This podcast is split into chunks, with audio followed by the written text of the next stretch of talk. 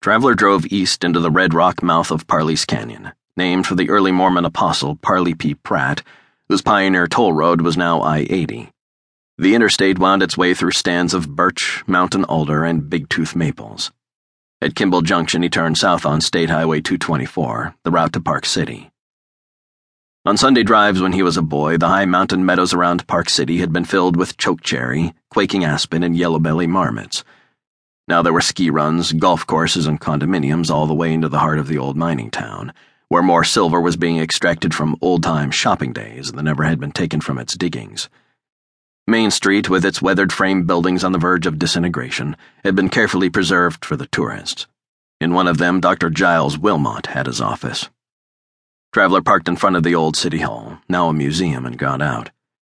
At 7,000 feet, 2,500 feet higher than Salt Lake City, the afternoon air was cold. The surrounding mountains were already tipped with snow. The opening of ski season was only a month away. The sign on Wilmot's door gave office hours as 9 to 4 twice a week, Wednesdays and Thursdays. Traveler checked his watch. He had 30 minutes to spare. A cowbell attached to the door clanged loudly when he entered. He had to duck to avoid hitting his head on the pioneer sized doorframe. The waiting room was empty except for a white haired man of about 70 sitting in front of a low table covered with documents. He wore a starched lab coat and white shirt with a carefully knotted black knit tie. You cut it pretty close, he said, rising to shake hands. I'm Dr. Wilmot. When Willis Tanner called me, he predicted you'd be here an hour ago. What else did he say? He asked me to give you a hand. The man's tone said he might not have done so otherwise. I understand you found another Moroni traveler.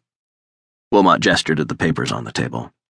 For the past year, I've been going over every record I could get hold of here in town marriages, deaths, baptisms, deeds, you name it.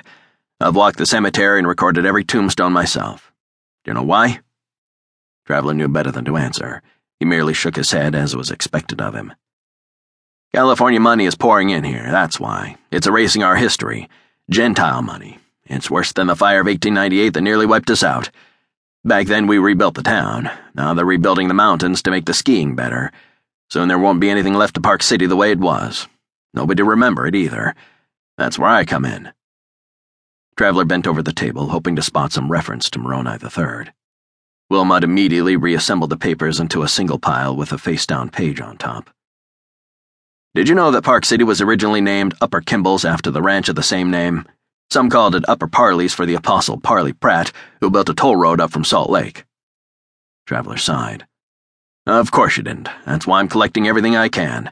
Every name, every soul has to be accounted for. You must know that, being named for our angel the way you are. I'm interested in genealogy, Traveler said. Unspoken was the Mormon belief that all ancestors had to be researched and documented, and then raised from the dead one at a time during a temple baptism.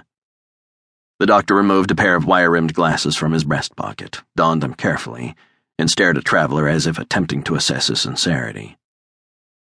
I have a son your age, he said finally.